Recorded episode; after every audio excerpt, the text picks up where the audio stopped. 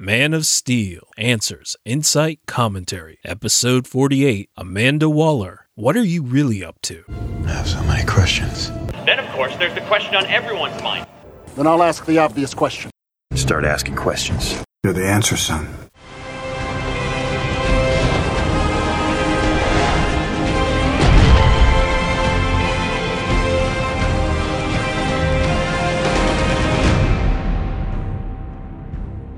Welcome to Mosaic. I'm your DC Films apologist, Doc, and I cover a mosaic of topics for fans who love the Man of Steel and are excited by the Justice League universe. This episode, the premise behind Suicide Squad. This show dives deep into the Justice League universe for answers and insight as we celebrate the films that make up that universe. Reasonable minds will differ, but this is a show for fans who love DC films and who love to chew their food. I wasn't expecting to do another episode on Suicide Squad so soon, but I wanted to answer some questions behind the very premise of the squad. Not only does the movie directly voice them, but there's some relevant military history raised. We're also going to unravel a little of Waller to address some common complaints. I still don't have this film memorized yet, but let's see if we can get a better picture of what Waller is thinking. I'm using the novelization to back up my memory, so if I don't get the lines exactly right, that's why. Anyways, it's funny how many people think that questioning the squad or its membership is some sort of original insight when it's in the movie. The movie itself raises these questions. It's not like the movie was oblivious. It seems a bit more oblivious to parrot rhetorical questions without an ounce of effort considering the answers. So we're going to tackle some of those frequently asked questions. Is the Suicide Squad a rational idea? Can this squad defeat a Superman? What use is Harley, Boomerang, Croc, or Katana? Why not use heroes or soldiers? What's the mission? Why couldn't Waller contain Enchantress? We're going to discuss all that and more in this episode, but let's start with Amanda Waller. Viola Davis gives one of the standout performances in this ensemble cast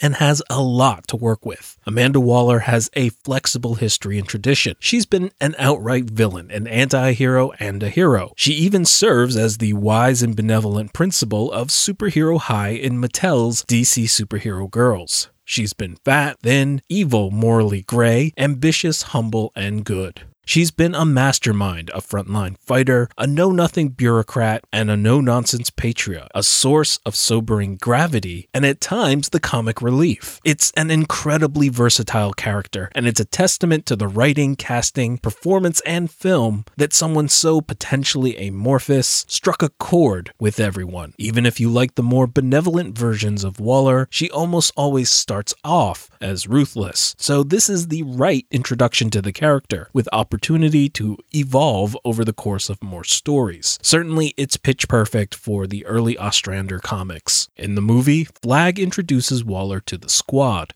Behold the voice of God. and we're almost tempted to believe it. Waller ends her briefing saying, Remember, I'm watching. I see everything.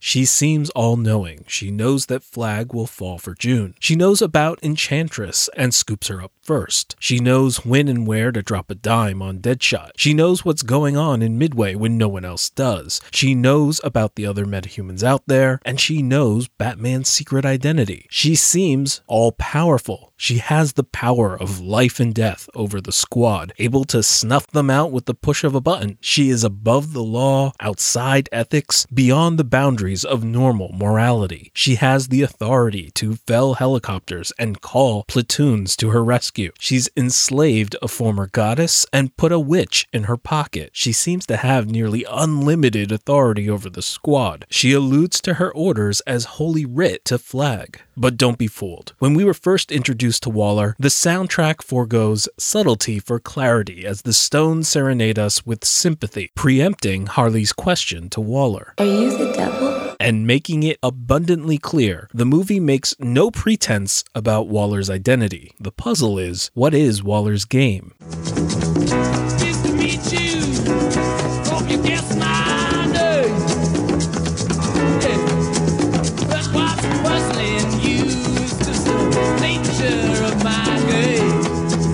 Waller answers Harley's question with maybe, which is maybe the perfect answer for a devil. Waller plays the part of devil in so many interesting ways. The devil is also deft at lies and exaggeration and wanting to play God. Waller uses a lot of colorful, non literal expressions to obscure the truth or exaggerate her points. Here's a sampling of some obviously non literal expressions in Waller's dialogue. I've eaten a lot of canaries. I'm fighting fire with fire. Let's just say I put him in a hole and threw away the hole. Before she ran off and joined the circus, they became the king and queen of Gotham City. He robbed every bank in Australia. He was the king of the world. In my pocket. We throw them under the bus, kicking up rocks looking for them. Now he'll follow my orders as holy writ. Anything happens to Colonel Flag, and I'll kill every single one of you. I see everything. My head will be on a pike. So, this maybe devil has never actually eaten a canary. Belle Reve is not literally a hole. No one is fighting fire. Harley didn't join the circus and didn't become the crown queen of Gotham. Digger didn't rob every bank on a continent. Chato wasn't the crown king of LA. Enchantress isn't literally in Waller's pocket. The squad won't literally go under a bus. The US government isn't literally kicking up rocks. Waller's orders aren't literal scripture, and Waller will allow some things to happen to Flag. She only sees some things, and her head is never going to end up on an actual pike. This isn't even taking into account the lines that are likely lies. About a third of her lines can't be characterized as absolutely true. I know this seems incredibly pedantic for some expressions and exaggerations, but it's vital to understanding Waller's character and the logistics of this movie. If you take her statements as holy writ, you're going to have problems. But if you understand that she's making a sale and not above deception to do it, then suddenly it all makes a lot of sense. More on that a little later. Let's wrap up our comparison for more context in our analysis. Obviously, on the devil, doctrines differ, but I'm sticking to modern mainstream narratives supplied by Wikipedia. The devil is the father of lies, the devil is at war, the devil has flawed rationality, and the devil suffers from unintended consequences, is limited and fallible. We've already talked about the lies, let's get to war. The Wikipedia entry says, quote, For most Christians, the devil is believed to be an angel who rebelled against God. The book of Revelations describes how he was cast out of heaven, having great anger and waging war against those who obey God's commandments. End quote. So without getting too theological, the takeaway is that the devil is in a war of his own making. Similarly, the main fight in Suicide Squad is a war of Waller's making. She has a few lines to show that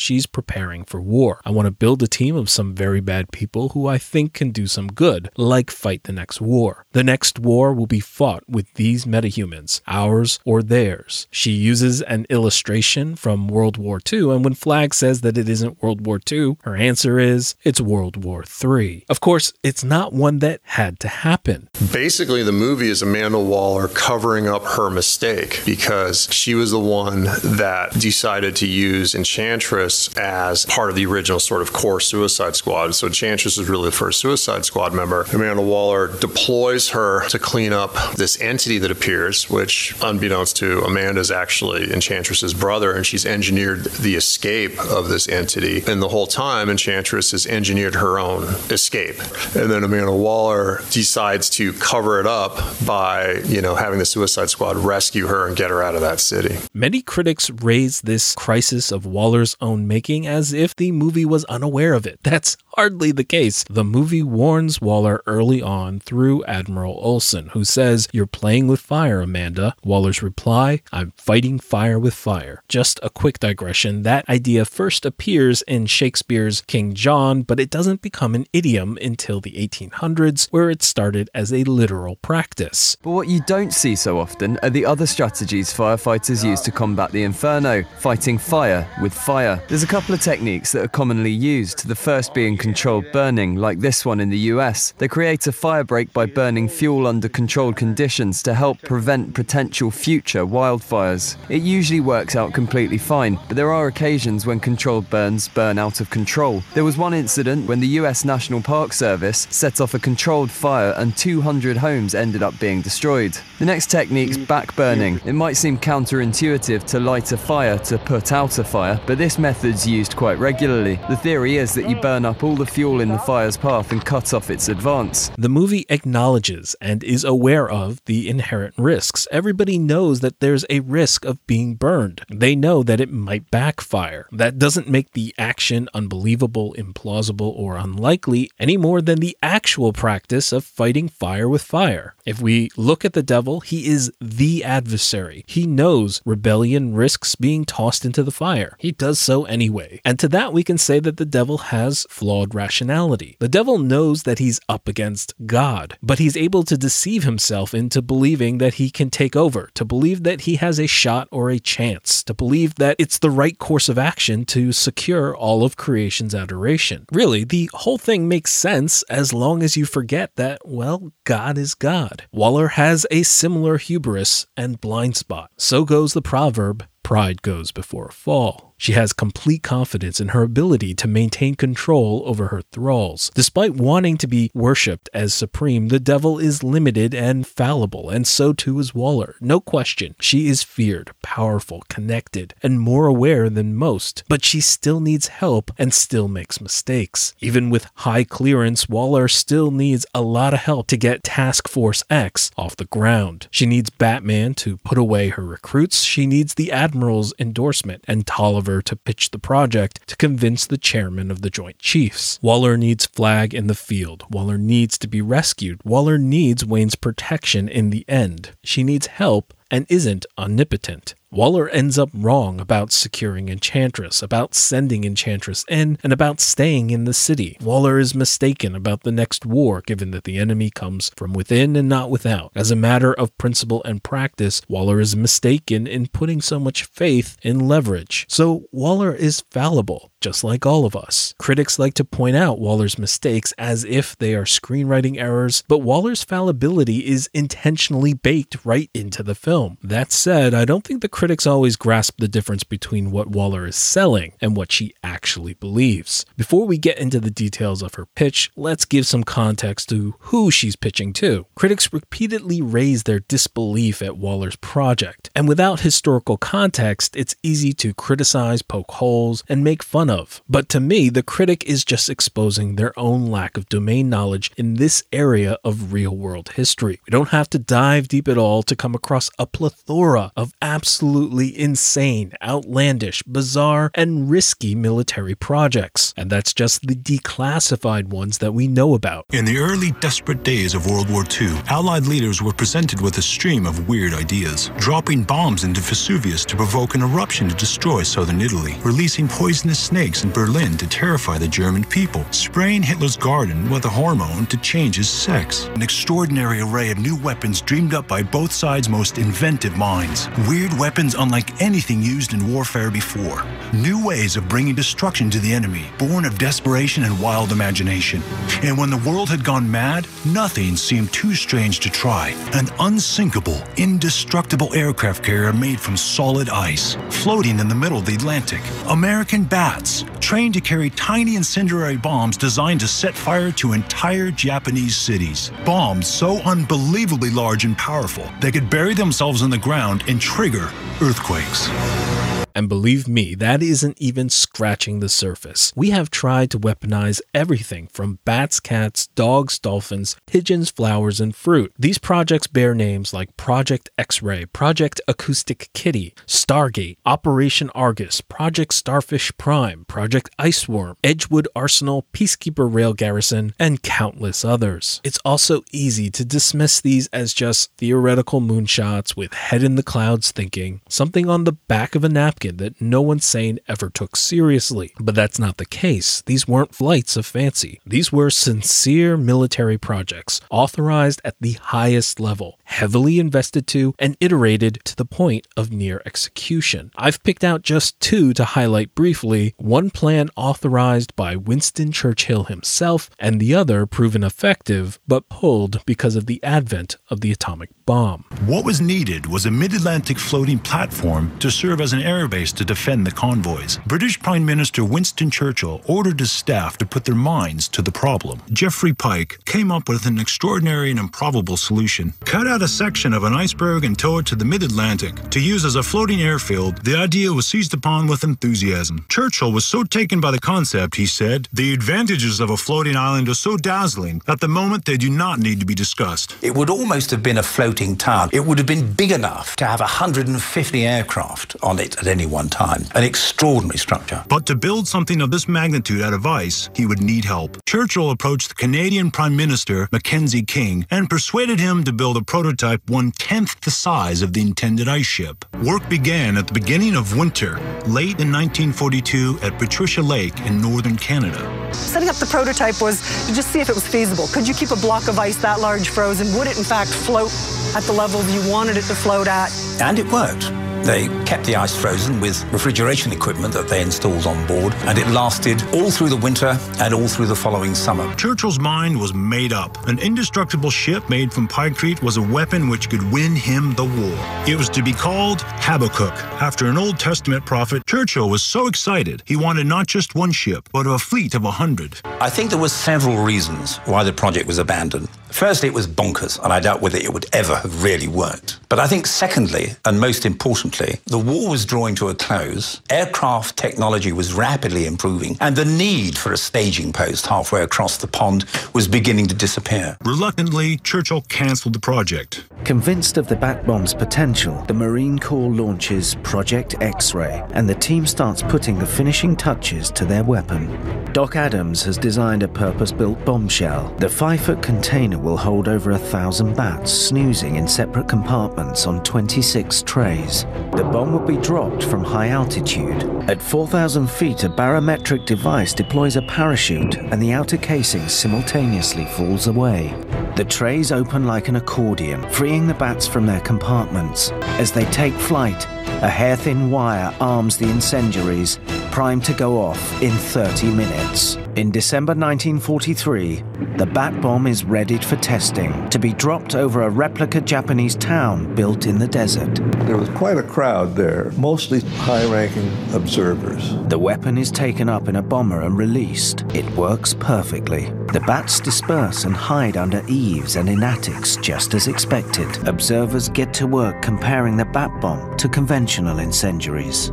There may have been skepticism before, but what they find is impressive. Just how effective became apparent during tests at Carlsbad Army Airfield, New Mexico. Some bats carrying live incendiaries escaped, and within minutes the base was in flames. The bats performed perfectly. The military were impressed. And here's what they wrote It is concluded that the bat bomb is an effective weapon.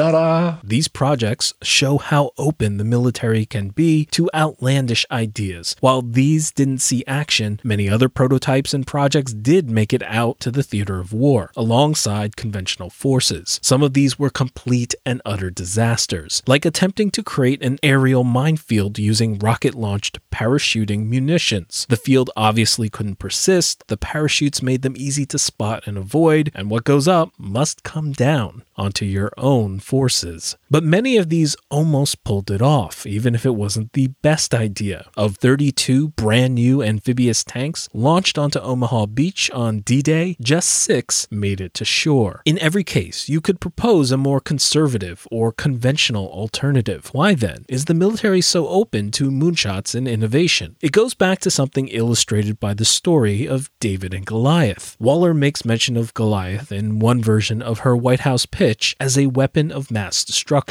We've all heard the stories of Samson leveling a temple with a single push, or the Philistine weapon of mass destruction named Goliath. And you can see why Goliath fits the bill. He's the perfect linear progression of what makes an effective soldier. What separates a soldier from a civilian in an age with conscription is his equipment. An armored man is better off than an unarmored one. And the bigger and the stronger man can carry thicker and heavier armor while still being a viable weapons platform. So the biggest and strongest man is going to be the pinnacle of that linear progression. Anyone smaller, anyone weaker is going to have weaker armor and inferior force behind their blows. This is why the Philistines are so confident in their champion and locked into that linear kind of thinking. That's why when a shepherd boy David bravely volunteers, the Israelites initially attempted to close the gap along the same progression. They put David in the king's arms and armor, but after trying them on, David declines them. His only preparation is to find five smooth stones in the stream, and you know what happens. David uses his sling to slay the giant and win the day. It's a lateral move and victory. Imagine all that the Philistines had invested into Goliath, the cost of his armor, bringing him up, his training, and placing all of their certainty and faith into him, all upended by a humble, low cost alternative. And that's what the military is worried about. The military is a highly organized institution that knows that it has a weakness for conventional thinking, inflexible rigidity, and the bad habit of fighting the last war. History is filled with conventional wisdom leading to disaster on the battlefield. The military is worried it will be as confident as the French at Agincourt, outnumbering the English 3 to 1 and losing to the longbow. The military is worried that it will blindly sink a billion dollars into a Goliath program just to have it brought down by a humble herdsman. The military is worried about angles of attack and innovations they haven't grasped yet. The novelization has a great line. Superman screwed up the notion of conventional wisdom. In a period like that, the military is incredibly open to pilot programs, and it works. For every 10 floating iceberg fortresses and bat bomb projects, there are one or two incredible breakthroughs. Limiting myself to the arena of aviation, at the beginning of World War II, we were still fighting in biplanes, but by the end, we had jet fighters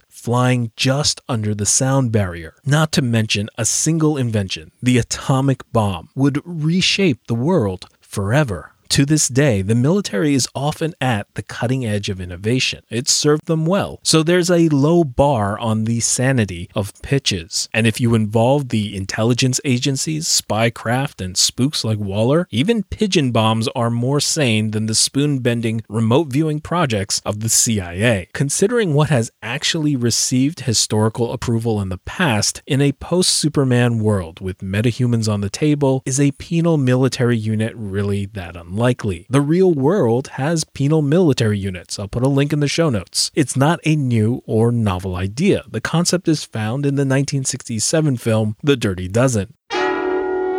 Major Reisman, you are ordered by Allied command to select 12 general prisoners convicted by courts martial and sentenced to be executed or serve lengthy prison terms for murder, rape, robbery, and other crimes of violence. And you will deliver them secretly behind enemy lines in France to undertake a mission of sabotage that could change the course of the war. The 12 men will be known as the Dirty Dozen. You've all volunteered for a mission which gives you just three ways to go. Either you can foul up in training and be shipped back here for immediate execution of sentence, or you can foul up in combat, in which case I will personally blow your brains out, or you can do as you're told, in which case you might just get by. Train them, arm them, and turn them loose on the Nazi High Command. So, with that background in place, let's look at Waller's pitch. She basically makes it three times first at the restaurant, second at the White House, and third arguing with Flag after auditions. There's a million things I would love to break down in all these scenes, but let's try to keep it focused on Waller's sales pitch. We open with Waller's voiceover. The world changed when Superman flew across the sky, then it changed again when he didn't. There are many more romantic ways to interpret those lines, but for the purpose of the pitch, I'm going to say that it calls Waller out as an opportunist. Superman showing up showed the world potential threats, and then his death meant that he wouldn't be there to save them from those threats. And in that period of fear and uncertainty, it's Waller's opportunity to strike. Some want to read the lines as sentimental, but when Waller sees a t shirt commemorating Superman's death, she smiles happily Apparently, it's an expression she can't wipe off her face because Admiral Olsen calls her out on it. We lose a national hero, but you sit there looking like the cat that ate the canary. Olsen is saying that without their hero, they're less secure, but Waller is plainly pleased by the situation. If she was truly about national security, why isn't she mourning like the rest of us? Waller is proud of her roundup, and Olsen raises the rumors. There's rumors, Amanda, that some of them have abilities. Okay, let's pause there. In a little bit, we'll see that this isn't the first time that Waller has made this sales pitch and that Olsen has already heard it before. This line shows that he's in the know and has an inkling of what she's proposing. But the word that I want to focus on is some. Some of them have abilities. Some, not all, not they have abilities. That means that Olsen isn't expecting an entirely metahuman team. It likely means that Waller didn't pitch an entirely metahuman team in the past. It means that an entirely metahuman team is beside the point, and criticisms about the non meta members are misplaced. That isn't what Waller was selling, what the White House was buying, and what the squad is about. If anything, metahumans are the problem, which is how Waller answers. You know what the problem with a metahuman is? The human part. We got lucky with Superman. He shared our values. The next Superman might not. So Waller is working her sales pitch. She points out that meta power isn't an inherent problem except for the person wielding that power. She didn't let Olsen's national hero line go unnoticed. Instead, she affirms them. And by saying our values, puts herself in with Olsen and Superman. The Our Values line is also part of the explanation for why Waller doesn't assemble heroes, but more on that later. She finishes by tweaking that fear and uncertainty. Superman's gone. What will we do? What if the next one's evil? We have already talked about the fire lines. Olsen then properly raises doubts and risks. Olsen says, You're not going to pitch us that Task Force X project of yours again, are you? So it's important to highlight that Waller has made this pitch before, that it was rejected, and that they already know and are skeptical of it. Critics act as if the military adopted it without hesitation, but this is Waller's second pitch at least. And if it was a bad idea once, why would they bite this time? What changed? Two things. First, Waller seems to have gathered more exceptional candidates this time around. And second, Superman's dead. Waller's first pitch must have come before Superman was known or while Superman was active. In the first case, there's not enough of a threat to justify the project, and in the second, Superman is there to save the day. Superman, the national hero, a century of security, gone, unable to answer the threats that are a job for Superman. In a world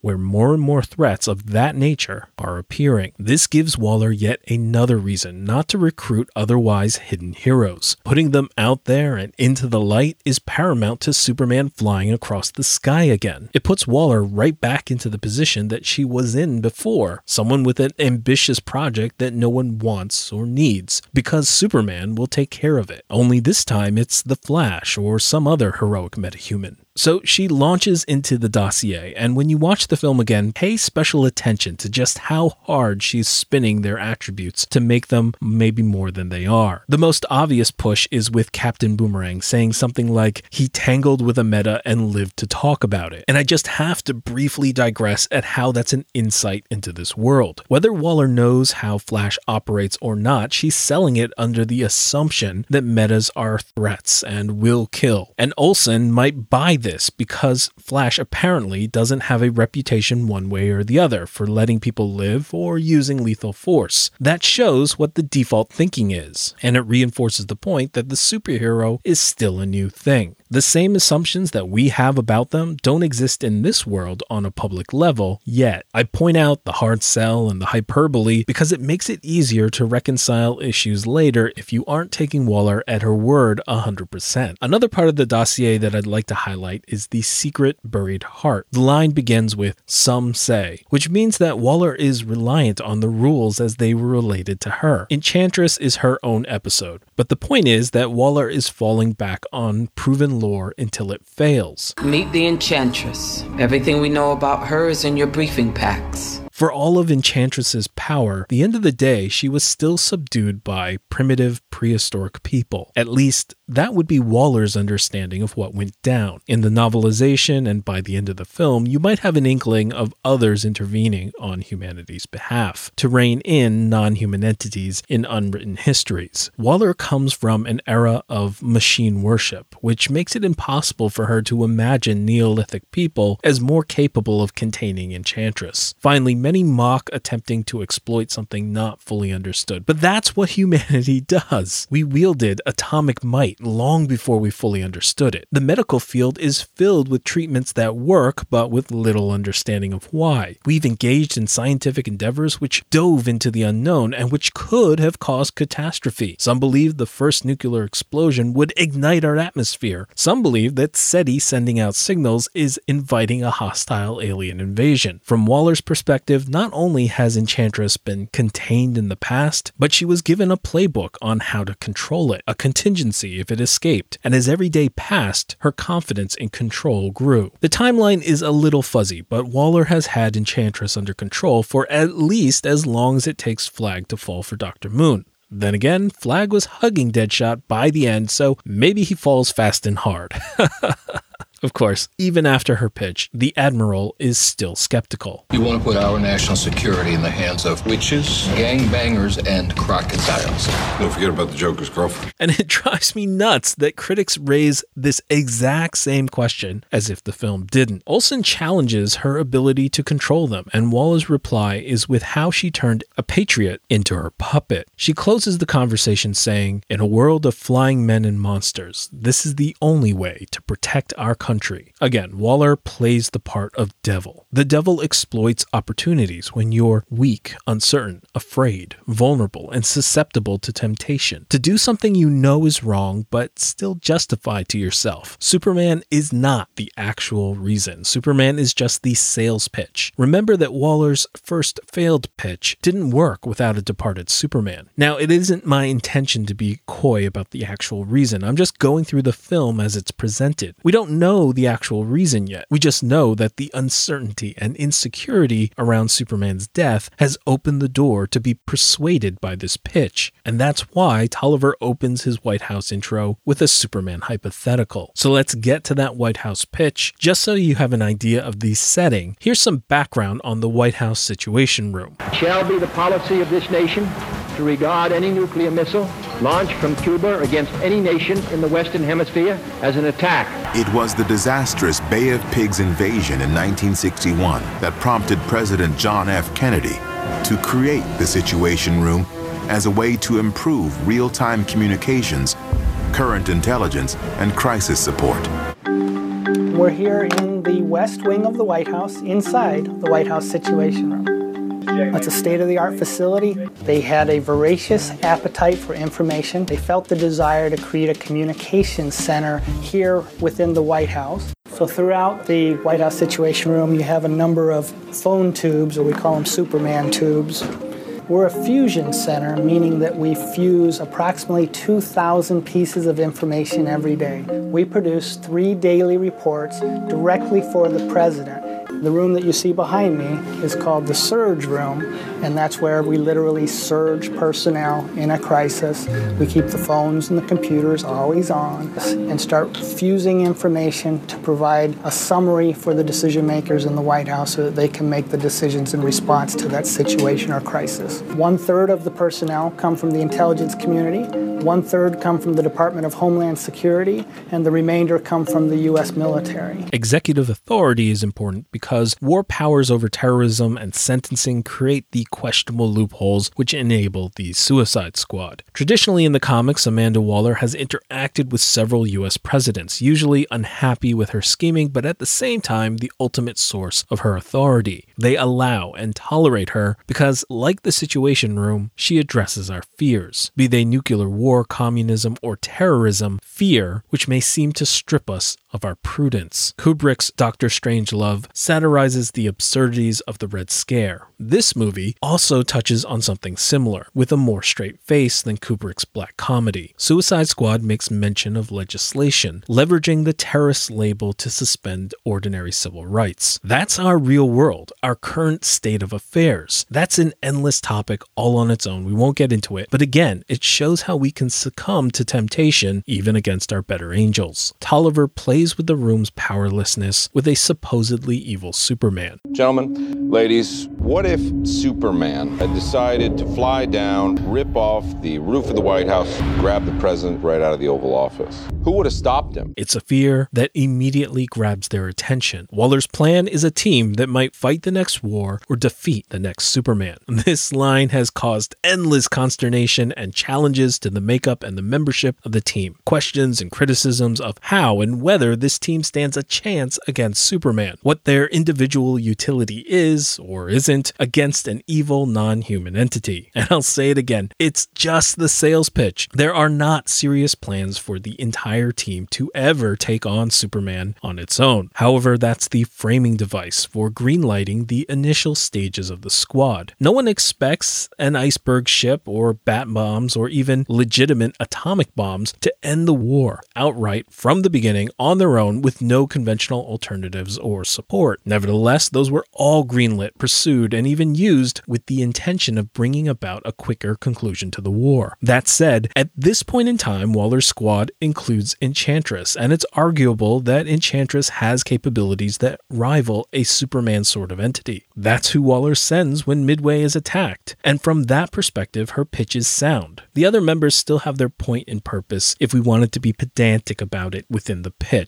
meaning that Waller has to justify each and every member in the context of a sales meeting. We could say, as an intelligence officer, Waller knows what happened in Nairobi. She knows how a non metahuman, Lex Luthor, was able to twist, manipulate, and affect the world's most powerful man. So, even from the perspective of her pitch, non metas can be useful against a Superman threat. But really, that entire argument is irrelevant at this point because no one in the Situation Room is asking about, discussing, or challenging the qualifications of the non metahuman members. That isn't even a concern raised because the Situation Room is about condensation, focus, and fusion, getting to the heart of the matter and getting to the point. They know that the efficacy of any individual member isn't really the issue on the table. The chairman is unfazed and unconvinced. Individuals with his security clearance level are privy to unimaginable daily threats to national security, all seeking attention as potentially world ending. His first concerns are the consequences, exposure, and optics. He says, Not on my watch, you're not putting those monsters back out onto the streets in our name game. So, to break it down, first, he's declining the plan. Second, he's reasserting that they're bad people and monsters. He's expecting something to go wrong. Third, he's expecting them to be used in public, to be in the streets, and to be connected to their name. Waller answers that they'll be covert, non attributed, and thrown under the bus. If they get caught, we throw them under the bus. And this line is routinely misunderstood as the point of the Suicide Squad. Waller is simply answering the chairman's objection and his concerns. She isn't saying that Black Ops is the entire reason for the squad's existence and that they'll only run covert ops. If you think about Tolliver's hypothetical, it's clear that that isn't her proposal. Superman kidnapping POTUS would be public. Zod's invasion was public. Doomsday was public. Midway City was public, sort of. If the squad actually intends to engage metahuman threats on that scale, they will be public. What Waller is doing in her answer is giving the chairman plausible deniability if the issue ever comes up. She's addressing his fears and doing a brilliant setup for her actual unspoken sales pitch embedded within. By saying if they get caught, she's already implying that the intended missions aren't saving the world from Zod or Doomsday, missions that no one would disagree with. Exposure on such a mission wouldn't constitute being caught. Ever so subtly, without saying it, Waller is saying that they're going to be going on missions where getting caught is an issue. Yet by saying we throw them under the bus, she's providing the answer for that issue while planting the idea that these are second class individuals that they can do with as they please, that they're disposable and that's okay. In her next breath, she gets at the heart of a more grounded point to this plan. The next war will be fought with these metahumans.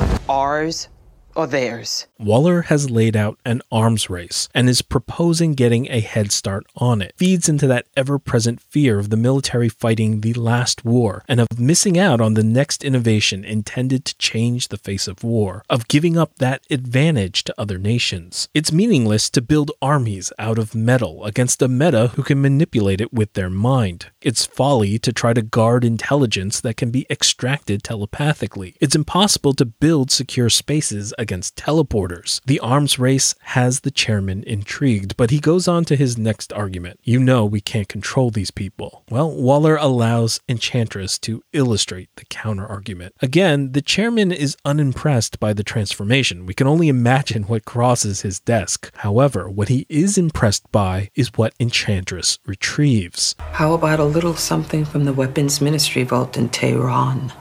We've been chasing these plans for years. Waller's public elevator pitch is national security, emergent emergency self defense against Superman. It's the stick which hits on their fears and where they're justified in preparing. But the stick doesn't stick with the chairman who faces daily threats to our nation. What hooks him is the carrot, the unspoken pitch, the silent suggestion that Task Force X is really about marshaling and abusing metahuman powers to their own advantage. Waller showed that with the gift of the no longer secure plans. Those plans had been chased for years. They were not a clear and present danger in the immediate temporal sense. America wouldn't be harmed if you didn't get them tomorrow or the next day or the next month or perhaps ever. It's more of a luxury or comfort, the security of knowledge, brushing away the fog of war so you can sleep at night. Waller didn't win anyone over with the anti Superman plan or the insecurity of their nation. She won them over with the exploit and the complete and utter advantage over their enemies. The anti Superman plan is just a surface level public pitch. The real, unspoken pitch is the promise of being both Goliath and David. To be the supreme, conventional, unstoppable force, but also on the cutting edge of the low cost, unexpected, lateral innovation and advantage. That advantage is simply too tempting to pass on, and Task Force X is a go. Just a quick note on the please don't touch me joke. Now, obviously, that was funny, but it also shows that Enchantress responds to fearlessness. Anyways, moving on to Waller's third and final pitch, which comes after the cheerleader tryouts. We're going to skim these tryout scenes, but they're probably some of my favorite in the entire film. It's interesting to see how insightful the three inmates interacting with Waller are. They all seem to see Waller coming from a mile away in their own way. Harley identifies Waller as the devil. Chato declines the unasked question and says, I ain't no weapon. Floyd recognizes Waller as the boss. Waller tries to tempt Floyd into shooting Griggs and again tries to tempt him into taking Harley's life. Griggs mentions that he's known Floyd for nine months, and if Waller dropped a dime on Deadshot, then that means she's been planning this for at least that long. Note that up to this point, Waller hasn't done anything explicitly evil to them, yet the fact that the inmates have a sixth sense about Waller is almost as if they recognize one of their own, another bad person within these walls that just happens to be free, not by virtue of virtue, but by way of vice. Their suspicion also sets up stakes later in the film for some push and pull between the squad and Waller, and questions on who's right when no one's righteous. And just two more quick comments about Deadshot's scene. When he turns the rifle on its side, that's because he's using the backup iron sights instead of the electronic reflex sight. It's showing that Deadshot's accuracy is his own ability and not just gadgets and technological augmentation like when we saw in his hit against the would be witness. That said, my second comment is that for now, in my headcanon, Deadshot is absolutely a metahuman. His level of accuracy isn't just superhuman, it's impossible. You could lock those guns into a ransom rest, essentially a vice like device for testing accuracy of guns and ammunition, and you wouldn't achieve accuracy like his. So, this little scene is helping to either redefine what training and expertise can do for you in this universe, that is, essentially give you what would be superpowers in our world, or it's establishing that Deadshot has superpowers. I'm electing to believe the latter until something contradicts it. Okay, on to the third and final pitch between Waller and Flag. This is a scene that needs to be played on repeat for any critic that presents questions about the composition of the squad. Here's that scene. You notice these are criminals? Hmm?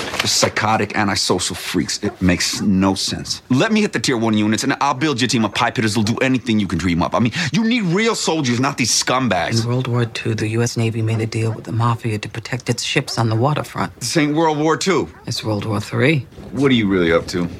It's a need to know, and all you need to know is you work for me. Did you hear that? Flag says it makes no sense. Flag offers elite soldiers as an alternative. Critics constantly act as if they're the first ones to offer conventional soldiers as the superior alternative when it's right there in the movie. Flag did it for them. Did they watch the film? Did they pay attention? Did they think that they were the first ones to point out the absurdity of putting national security in the hands of Joker's girlfriend? Or are they ignoring how it was raised with Waller right away. It's in the bloody TV spots. But what sets Flag apart from the critics is that he actually thinks it through at least one more step. Instead of assuming that Waller is a fool, when he realizes that it makes no sense, he concludes that there must be more to Waller's agenda than meets the eye. That's why he says, What are you really up to? And Waller all but confirms his suspicions. It's a need to know means that there's actually a larger motive and plan behind Task Force X than what was pitch. The sales pitch is not the actual point. The actual point, the true purpose, what Waller is really up to, is above even Flag's pay grade. And he was right there in the situation room hearing the high level pitch. He likely even understood the unspoken pitch being made. However, Waller is all but saying that there's an even higher purpose that he's not cleared to know. The fact that the ultimate reason is unspoken and unknown may be frustrating at this juncture for some, but First, this is an ongoing universe where we should expect and want to see more of Argus and Waller in the future to reveal more along the line. Second, it isn't necessary for the sake of enjoying this film. And third, I think it introduces an incredibly intriguing puzzle for people like me who love to chew on our food. What we found really interesting is that people never want uncertainty. They eschew it. They pay good money not to have it. We did a study in which people watched a movie, and for some of the people in our experiment, we didn't let them watch how the movie ended. We didn't let them see what happened to the main character. Now, if I asked you which of these two movies would you rather see, 100% of the hands go up and say, I'd like to see the end of the movie, please. But what we discovered was people who didn't see the end of the movie liked it more, thought about it for longer, were still engaged in it and still enjoying it even hours or days later. They didn't see what happened to the main character in the end, and so they kept wondering, gosh, I wonder if he went to college or he became a football player. What an interesting thing to be thinking about and enjoying. So the point is that a little bit of uncertainty can make you very happy, but we never seem to want it. If we go back over Waller's lines, actions, and dialogue, we might be able to piece together a picture of that alternative intention that accounts for Harley on the squad. There's hints of it in the fact that Waller had a first failed pitch. There's hints of it in why Waller won't use heroes. There's hints of it in her unspoken pitch in the situation room. There's hints of it in why she stayed behind and in her lines when she's rescued. There's hints of it in trying to tempt Deadshot into killing, and there's a hint in her mid credit scene with Bruce Wayne. We'll take a stab at trying to understand what Waller is really after, but before we do, we have to look at Waller's last attempted argument. When Flag argues soldiers instead of scumbags, Waller cites historical precedent and context. She glibly puts them in World War III and talks about the military collaboration with the mafia. This isn't something just made up for the movie, that's real world history. Let's take a brief look at that history for some reasons that Waller might be borrowing to justify her pitch. Charles Lucky Luciano was the father of modern organized crime,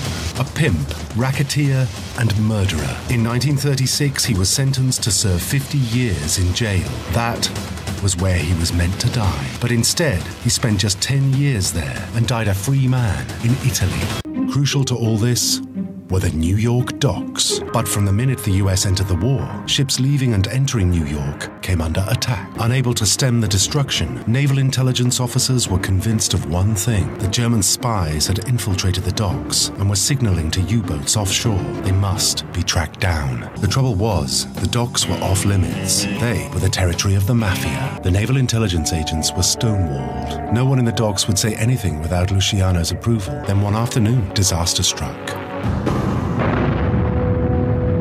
The Normandie went up in flames. Emergency vehicles rushed to the scene. It was the biggest gathering of emergency services on American soil since the war had begun. For six hours, the Normandie burned. Was this the work of German saboteurs? Had some of the Italian American dockers been fascist sympathizers? America was increasingly obsessed with this enemy within. The event, however, remained shrouded in mystery until Lucky Luciano made a sensational claim. He declared that his men were responsible for torching the Normandie, that it was the work of his henchmen. Luciano's was not the same as the official version of events. In their investigation of the incident, the US government had come to a different conclusion. The Normandie was an unfortunate accident caused by civilian incompetence. It was decided that the fire had been started by rogue sparks from a workman's blowtorch. Whatever the truth behind the event, the Normandie disaster would prove to be the beginning of one of the most peculiar relationships of World War II. The burning of the Normandie certainly did get the Navy scared. It fueled the fear that their ships were targets for sabotage. The burning of the Normandie was a catalyst, really, for the United States naval intelligence to get serious about dealing with gangsters. And Commander Haffenden, in particular, said he'd be happy to talk to the devil if that is what it takes to take care of the New York docks. Haffenden launched one of the most secret missions of the war, an operation called Underworld that would see the United States elite turn to the mob for help. But Luciano came to a decision. And he said, Yes, I'll help. With Luciano's blessing, word went out that the mob wanted the dockers to pull together to help the war effort. The Mafia's message was clear no more ships are to be burned. The order was obeyed completely. From the point at which the Mafia pledged their help to the US government, there were no more incidents on the waterfront. The docks ran smoothly for the duration of the war. US Navy intelligence was now committed to working with public enemy number one. One of their leading officers, Anthony Marsloe, recalled anyone who could make a contribution to help us was used. Whether it was Luciano, whether it was Bugsy Siegel, whether it was Costello, whether it was Meyer Lansky, yes. A.B. Zwillman, yes. Mike Lascari, yes. All of them. It also clearly states that US naval intelligence had no doubts about the morality of dealing with known criminals. America was, after all, fighting for her life. The exploitation of informants, irrespective of their backgrounds, is not only desirous, but necessary when the nation is struggling for its existence. Intelligence, as such, is to prevent and must encompass any and all means. By any and all means, I include the so called underworld. The full story is even more compelling and involves the invasion of Sicily and the rise of the mafia in the power vacuum, but that's beyond the scope of this show. So it's important to see that there are actually three different narratives in the sinking of the Normandie. There's what everyone feared, that it was sabotage and an enemy within. There's what Luciano claimed, that he masterminded the matter to secure his deal with the military. And then there's the official version, that it was simply an unfortunate accident. Nonetheless, even if there's a disparity between between the story and the truth, the actions taken were the same. It doesn't matter if there's an actual evil Superman to fear, it doesn't matter if the squad can actually fight him. The government wants in on the metahuman arms race, and this is their excuse to do it. Also, Luciano in his heyday was actually worse than some of the squad. Don't let the feel good collaboration from the Rocketeer romanticize this for you. The US government knew who and what they were dealing with. Note that this entire project was classified and had a a code name, Project Underworld. I didn't put it in the clip, but there were even reports that the US military armed and supplied the mafia. And that ties into the point that this was a pragmatic, by any means possible situation. It is far and away not ideal or idealistic, but it turned a liability into an asset to avoid fighting a war on two fronts. This is the historical precedent that Waller wants to convince Flag with. But he points out that they're not at war. Waller smiles and says that they are. When you're at war, you take radical steps to ensure victory, and you are willing to make unspeakable compromises. Earlier, we discussed the history of innovation and experimentation during World War II, but we shouldn't just romanticize that explosive period of innovation. Rockets, radios, plastics, and atomic energy weren't the only products of desperation driven innovation. The dark side of desperation was unethical human testing and many other compromises and sins, too many to list. We have news this morning of a startling episode in U.S. history. It's a moment when the United States military experimented on its own troops with mustard gas. It happened during World War II. The U.S. was trying to prepare for any possible gas attacks by the Axis powers. And for many years now, the U.S. has acknowledged those experiments on unknowing Americans. What we have today are even more troubling details. The World War II experiments exposed African American, Japanese American, and Puerto Rican troops to chemical weapons. And they sought to find racial differences that could be exploited on the battlefield. Caitlin Dickerson reports. After basic training, Edwards was enrolled in a secret program to test the effects of mustard gas on humans. The testing was brutal. Some days, he says he was locked inside of a wooden gas chamber with about a dozen other black soldiers. A mixture of mustard gas and a similar agent called lewisite were piped inside. Edwards says he didn't have a choice. He had to participate, and if he told anyone about the experiments, his commanding officers said he'd go to prison. They said we were being tested to see what effect these gases would have on black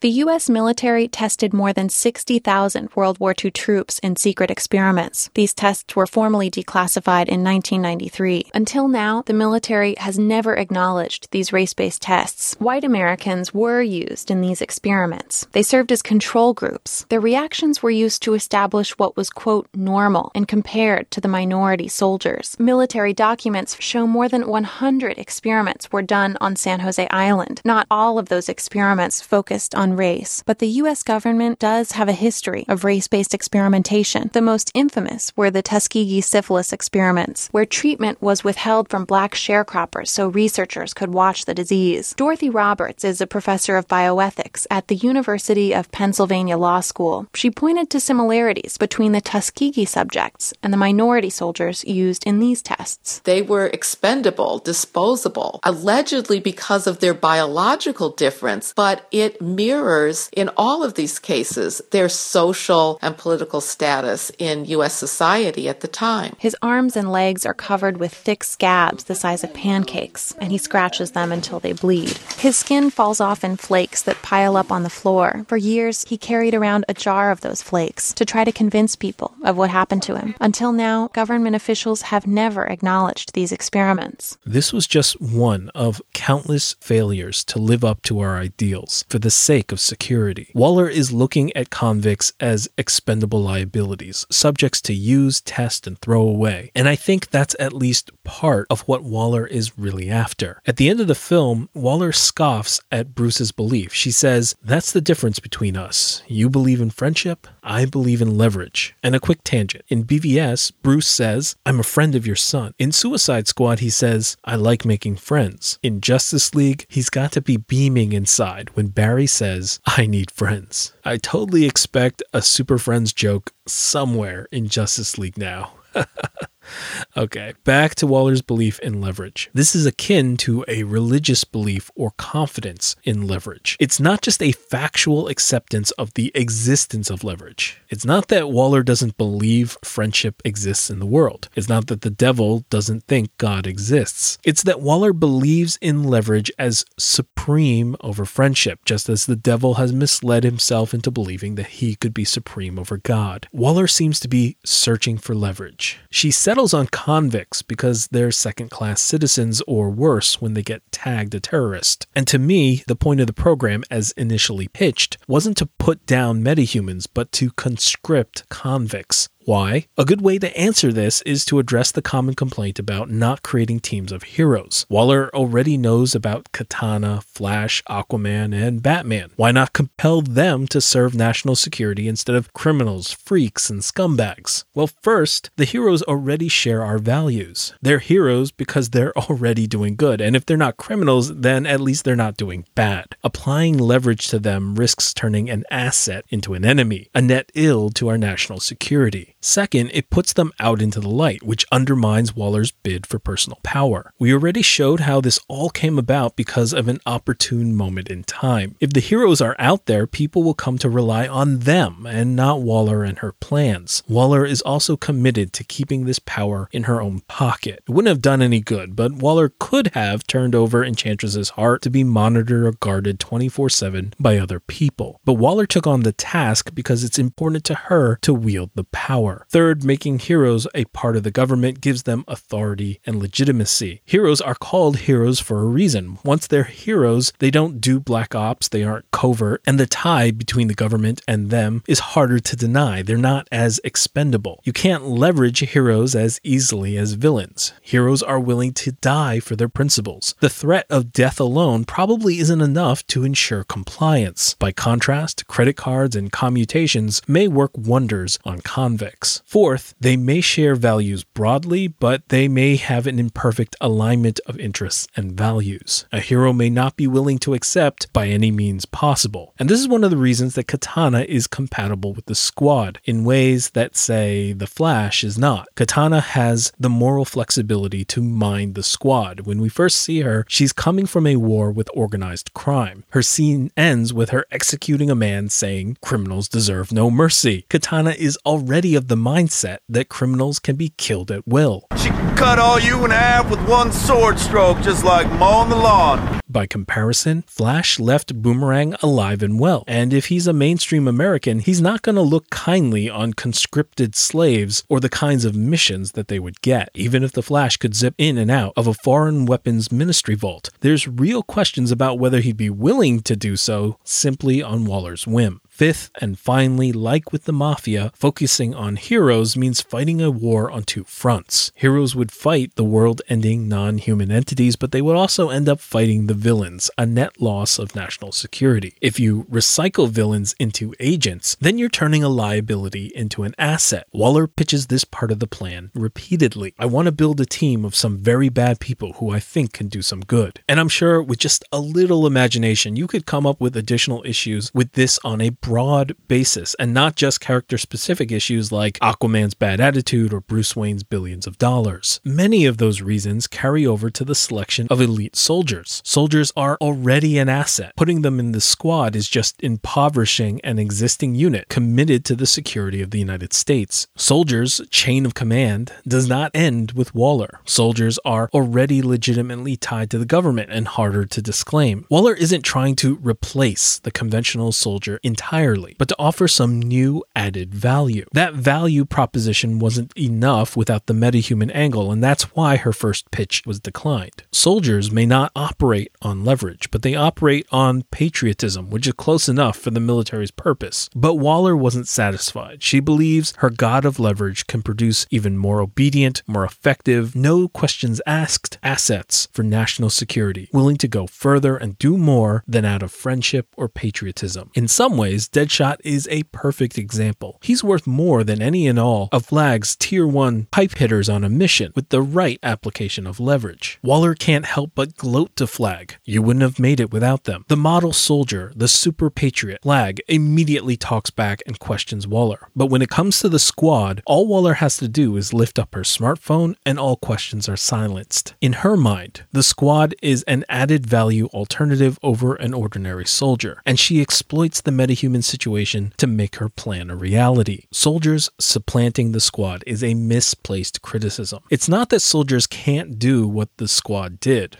Although arguably they can't. After all, Waller does say, Flag, get out of there. We're not here to fight them. We know that doesn't work. And then when Flag is forced to confess, he says, Three days ago, a non human entity appeared in the subway. So it's not like the military hasn't sent soldiers into Midway during those three days. It's that the soldiers bring nothing to the table that they don't already have. The military already has soldiers. Waller's squad provides units leveraged beyond the patriotism of a soldier at the expense of expendable convicts and with metahuman powers to boot. Waller wants to field test her squad. Flag is against it, and again, to him, the squad makes no sense. To him, they're a liability, they're his problem. This is the deal. You're going somewhere very bad to do something that'll get you killed. But until that happens, you're my problem. But to Waller, they're proof of concept with respect to the power of leverage, the power of suppressing the human and the metahuman to wield the meta as she wants, the power of turning anyone into an asset. The squad's mix of membership is a slice of the disenfranchised and inhuman who could be enslaved in the future, the mentally ill, the physical freaks, the desperate, and the criminal. In the vacuum without Superman and the ability to exploit metahuman powers against their will makes Waller's plan marketable again. Again. If you're promising the possibility of delivering internal intelligence on any enemy agency in the world, the government is going to overlook the fact that you're using a slave to do it. Waller, however, is less interested in the powers themselves, but in how to obtain leverage over individuals. That's why she's the puppet master. That's why she makes a point of it in her pitch. That's why she shows off her control over Enchantress in the Situation Room. That's why she wants to know from Flag how Enchantress gamed the system, how she beat her leverage. That's why she offers Deadshot his freedom, even if she can bring down Joker with just her radio. That's why she tries to tempt Deadshot into shooting Griggs, and that's why she stayed behind to study Enchantress, and why she's enthralled by her ability to create an instant army. Soldiers are always available, but what's impressive is the turning, taking an average, disloyal person and making them someone useful to Enchantress. That's the power that Waller wants. Waller can be compared to Enchantress. Both take those in the world and uses them as soldiers. Both have their heavy hitters and their lesser legions. Both have their machinations and larger plans beyond their immediate mission. Both have their weak points and actually care about others. Waller seems to have photos of family and Enchantress cares for her brother. Both know more than we, the audience, know. Both offer dreams of freedom to the squad. Both kill without compunction and can put up a fight. Both are ruthless but imperfect, and both needed others to get where they are. Waller needed Batman to catch her squad and approval for her plan. Enchantress needed June to inhabit and her brother to save her. Both think that they have more sway than they do. Deadshot rebels against Waller's wishes, and Harley rebels against Enchantress's offer. So there's something there, something to that which I can't quite put my finger on yet, but it seems in a very loose sense that Waller wants to be able to command loyalty like Enchantress. Maybe. We don't know, especially since we're explicitly told it's need to know in this movie. And for the purposes of this movie, we literally do not need to know. But at least it's an attempt at actually listening to what the movie has to say. And the movie says that Waller is really up to something besides the surface level logistics of the Suicide Squad.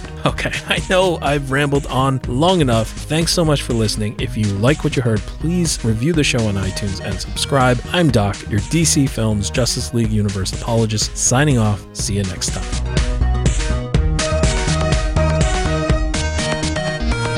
You're the answer, son.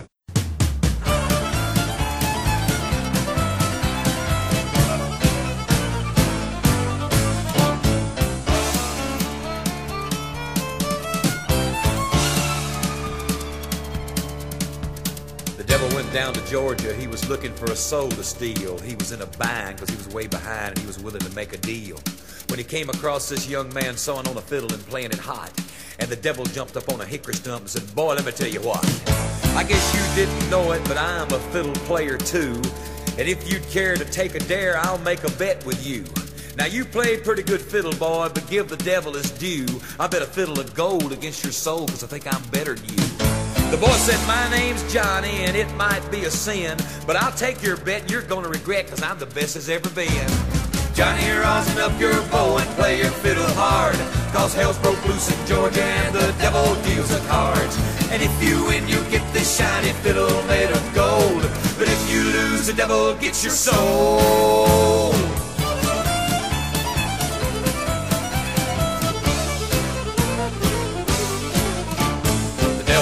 Up his case and he said, I'll start this show. And fire flew from his fingertips as he rosined up his bow. And he pulled the bow across the strings and it made an evil hiss. And then a band of demons joined in and it sounded something like this.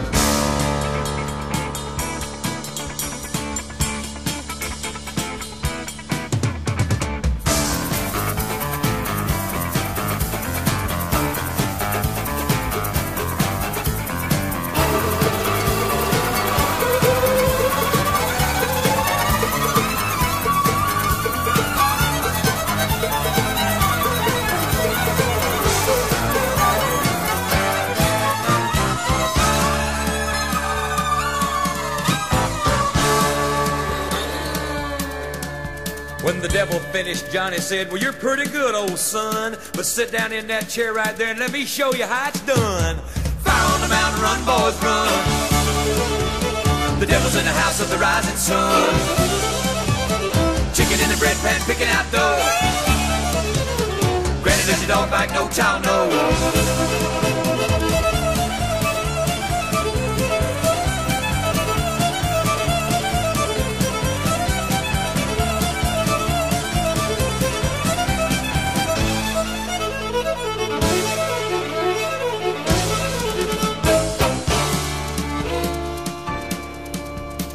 Devil bowed his head because he knew that he'd been beat. And he laid that golden fiddle on the ground at Johnny's feet. Johnny said, Devil, just come on back if you ever want to try again. Cause I told you once, you son of a gun, I'm the best as ever been. He played Fire on the Mountain, run, boys, run. Devil's in the house of the rising sun. The chicken in the bread pan picking out dough. Granny, with your dog bite, no child, no.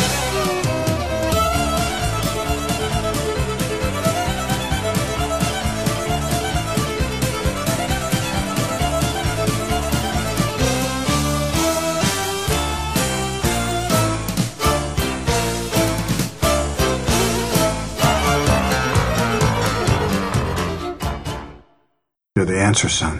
Okay.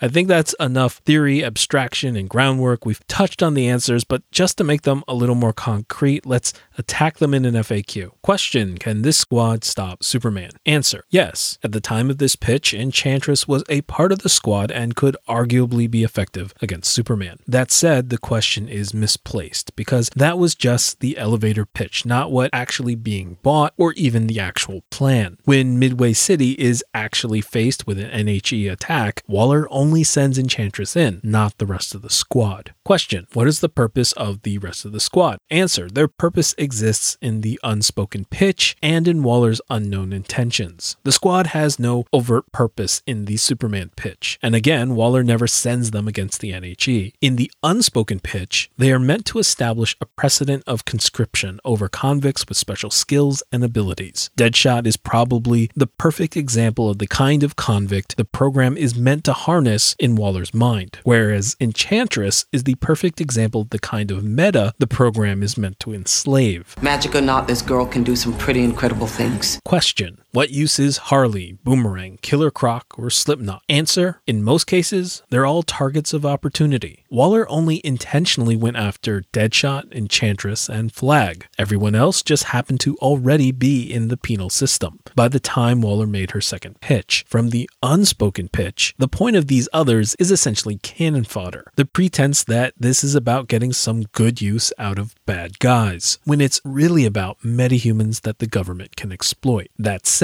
we can use their membership to speculate on what Waller was really up to. So, question What's Waller really up to? Answer These additional convicts may be Waller's attempt to expand the edges of the program beyond just criminals. If she can harness Harley Quinn, then she can start to recruit the mentally ill, the criminally insane, and the institutionalized. Maybe all of Arkham Asylum is now on the table. If she can harness Harkness, then she can argue for an expansion of jurisdiction to cover more foreign nationals. After all, Australia has more claim to Digger than she does. If he works out, then Waller won't have to just draft Americans. Maybe they can bag and tag Atlanteans or someone from Qurac. If she can harness Killer Croc, she can start to round up the freaks, misfits, and outcasts rejected from normal society. She can pull from the circus, the sewers, and the scientific accidents gone awry, and so on. What's a freak show doing in the middle of nowhere? You're one to talk lizard lips.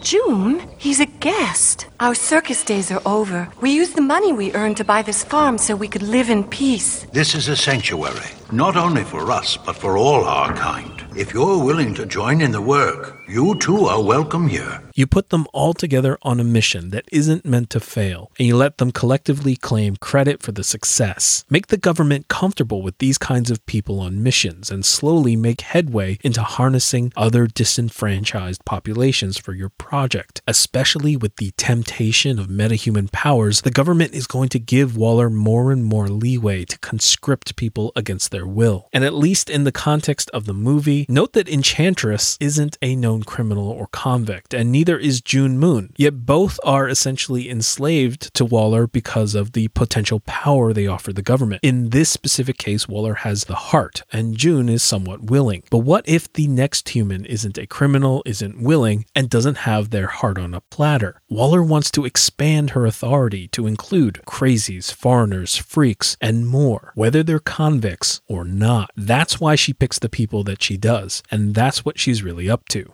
Maybe. Question Why is Katana on the squad? Answer For the reasons stated. She's there to watch Flag's back. This is Katana. She's got my back. I would advise not getting killed by her. Her sword traps the souls of its victims. Note that this seems to be mission specific. She's here to babysit a fledgling force on a mission meant to succeed. She's there because she's killed criminals before and comfortable with their deaths. She establishes the existence of magic and the supernatural to a crew that's already wise to the weird. She establishes that souls and the afterlife are a thing, meaning that they can face a fate worse than death. And she brings a magic weapon onto a battlefield with an enemy that's already repelled conventional forces. More on that later. Question What is the squad's purpose generally? Answer It's the start of a metahuman arms race. Again, it isn't to stop Superman. That's the threat, the pitch, not reality. Like fearing saboteurs in the New York harbor ends up authorizing working with Lucky Luciano, it didn't matter if the saboteurs were real or if Luciano was stopping them. The plan was just one step and one measure. No one expects Bat Bombs to win the war single handedly, and no one expects Harley Quinn to end the next Superman, even if that's ultimately what happens. Superman is just the excuse to open up their minds. But even then, no one actually bought it. Not even Waller, who didn't send anyone but Enchantress against the NHE. What the government bought was the unspoken pitch metahuman slaves in an arms race against others. The project is to establish protocols over a more mundane metahuman team as they continue to kick up rocks looking for metahumans. If Midway hadn't happened, they would have done testing, refinement, and iteration. Almost every other representation of the squad that you've seen elsewhere in tradition is of a polished program already up and running in a universe where metahumans have been active for decades. This is a presentation of a plan at its infancy, with growing pains and all, lying by the seat of its pants. Okay, next question Why aren't elite soldiers satisfactory to Waller? Answer We don't know for certain. My theory is that Waller is worshipping her god of leverage. She starts with the premise of convicts because those are individuals that you already have leverage over. Their crimes have revoked their liberty, their freedom, and so Waller tries to take their free will too. And she wants to expand that leverage to people beyond just convicts. The metahuman angle is just her excuse to do it, but she's already interested in this before Superman's situation opened the door for this new pitch. Waller views leverage as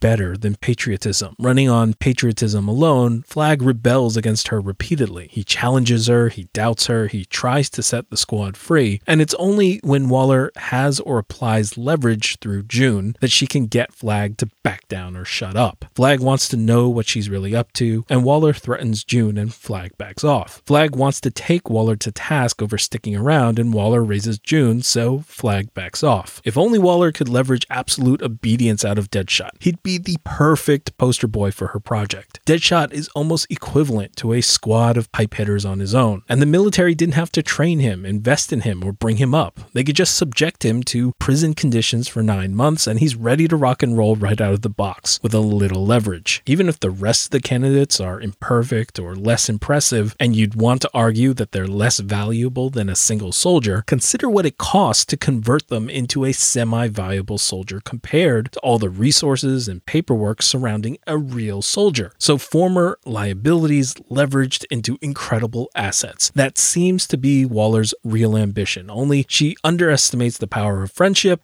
And yes, I said that with a straight face. okay, next question What is their mission specifically? Answer to rescue Waller. That's it. For those of you who don't know me officially, my name is Amanda Waller.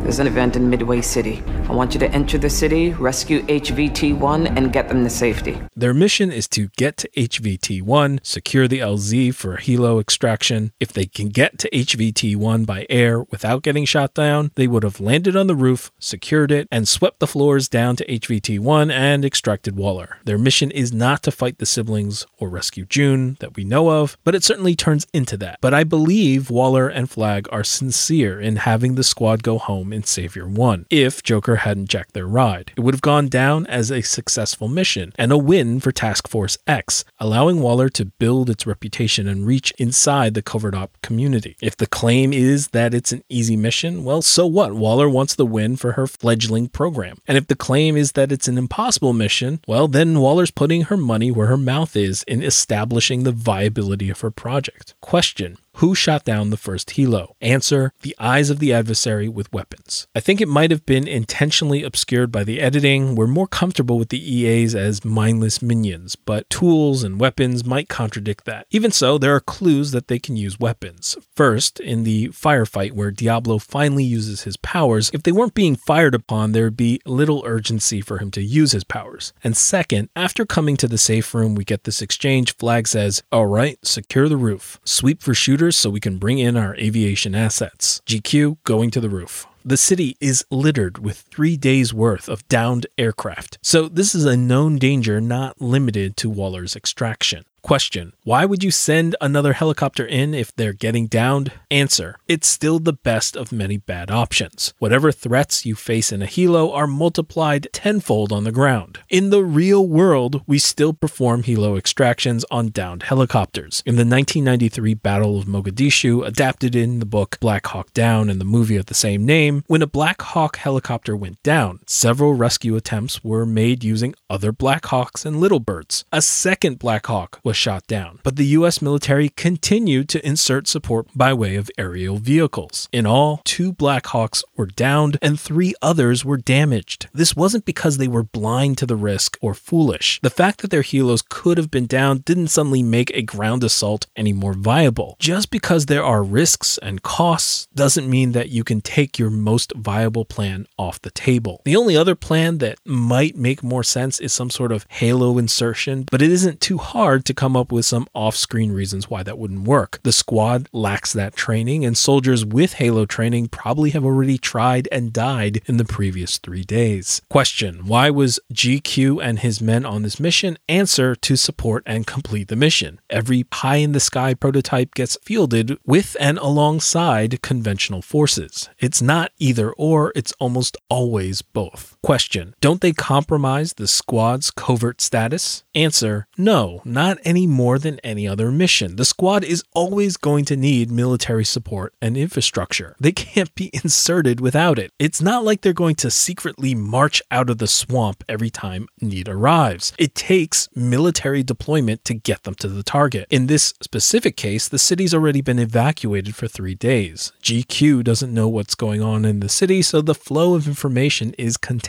The covert status is also a principle, not an absolute, summed up by need to know. So that conditional is fluid. They know what they need to, and if that changes, it changes. People criticizing compromised confidentiality as if it were an absolute binary are applying it absurdly. Question Isn't this expending soldiers for the squad? Answer Sort of. Someone was going to go in and get Waller regardless. In Waller's mind, soldiers are already expendable. I mean, everyone is. Superman, June, her techs, Flag, the squad, etc. They allotted the manpower needed to accomplish the mission. If it wasn't the squad, it was going to be more soldiers regardless. What the critic is doing is confusing one of the benefits of the squad with their mandate for every mission. It's not the function of the Suicide Squad to die, it's just less tragic when they do because they're the dregs of society from Waller's point of view. Yes, the squad can be expendable, but that doesn't mean that that's their primary or sole purpose, and that every mission that they go on must showcase how expendable they are. It's simply an additional trait or advantage that they have if the occasion should arise. If you own an off road vehicle, that doesn't mean that you have to ignore the roads and drive your vehicle through rocks and rivers and mud every time it leaves the garage just to pick the kids up from school. In fact, it's completely normal to take advantage of the conventional roads and to rarely, if ever, use that off road capability. Question Wouldn't two squads of soldiers be better? Answer Not according to the movie, but even applying real world logic, not according to Waller's supreme interests. According to the movie, we get an explicit hold your hand and spoon feed you dialogue indicating the ineffectiveness of conventional forces. In the Situation Room, worldwide military is on alert. Our weapons are ineffective. In the field, Waller says, We're not here to fight them. We know that doesn't work. In practice, we see the military unable to fight Incubus and retake the city after three days. And we know that Bravo's squad is captured and converted. So the film is telling us that conventional forces are ineffective. Even if you want to argue that they should be more effective, again, there's plenty of historical precedent for pairing conventional forces with prototypes. You don't just forego the prototype because you have conventional forces, but you don't also rely on just the prototype. You field both at the same time, even even if Waller thought a second squad of soldiers would have been some percentage more effective or pragmatic, as long as her squad was capable of completing the mission, she has many reasons to prefer them. As we said before, it puts a win in their column. It also acts as a real live field test opportunity, unlike any you'd ever have. And finally, the squad are entirely under her own authority. GQ and his men can go home in the end. Unless the squad are utterly incapable of completing the mission, Waller's inclusion of them was plausible. Remember, best case scenario, the mission is just securing one rooftop and clearing a few floors. Easy peasy. Question Why couldn't conventional soldiers win if bombs are effective? Answer For Incubus, the bomb came after Diablo burnt his heart out with supernatural fire. For the machine, they were inside the machine. So, to briefly elaborate, we're told that normal weapons won't work, and in fact, we see this in battle. Incubus takes on gunfire and gunships and isn't fazed. Deadshot unloads automatic fire into the back of Enchantress's head, and she doesn't even flinch. Instead, the actual damage we've seen is done by magic. Magic